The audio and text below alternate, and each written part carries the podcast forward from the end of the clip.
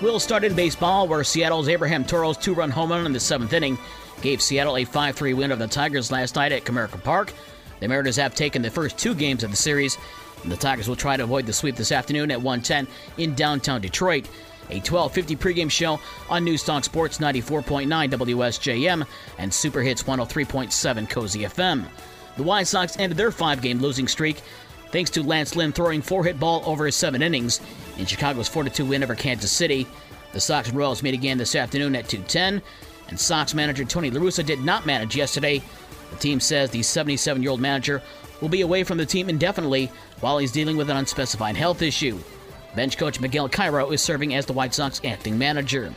The Cubs avoided being swept in Toronto after Nico Hoerner drove in a pair of runs in a 7-5 win over the Blue Jays. The Cubs have today off. In the WNBA semifinals, the Chicago Sky tied their series with Connecticut at 1 game apiece with an 85-77 win yesterday behind 22 points from Candace Parker. College football gets underway tonight. Central Michigan opens tonight at number 12 Oklahoma State at 7 o'clock. The Chippewas return last year's national rushing leader, Lou Nichols III. Midwest League Baseball, West Michigan over Fort Wayne 6-4, South Bend over Lansing 4-2, and Lake County beat Great Lakes 2-0. High school sports, 8-man football last night. Bangor improves to 2-0 with a 58-0 win over Vandercook Lake.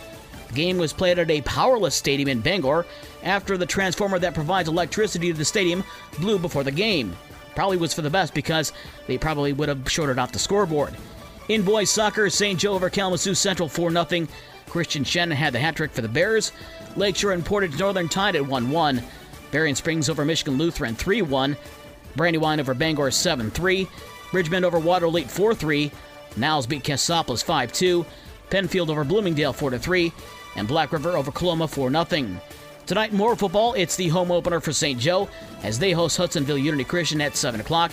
The pregame show is at 6:35 on Newstalk Sports 94.9 WSJM, and you can hear the WSJM call the game while watching it live on the NFHS network.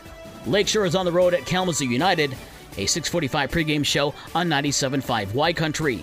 Grand Rapids Ottawa Hills is at Benton Harbor. South Haven is at Forest Hills Eastern. In 8-man football tonight, it's Wyoming Tri-Unity at the Twin City Sharks. We've got the rest of tonight's high school football schedule, as well as all the scores from last night on the podcast page on this station's website. With your morning sports for Thursday, September 1st, I'm Dave Wolf.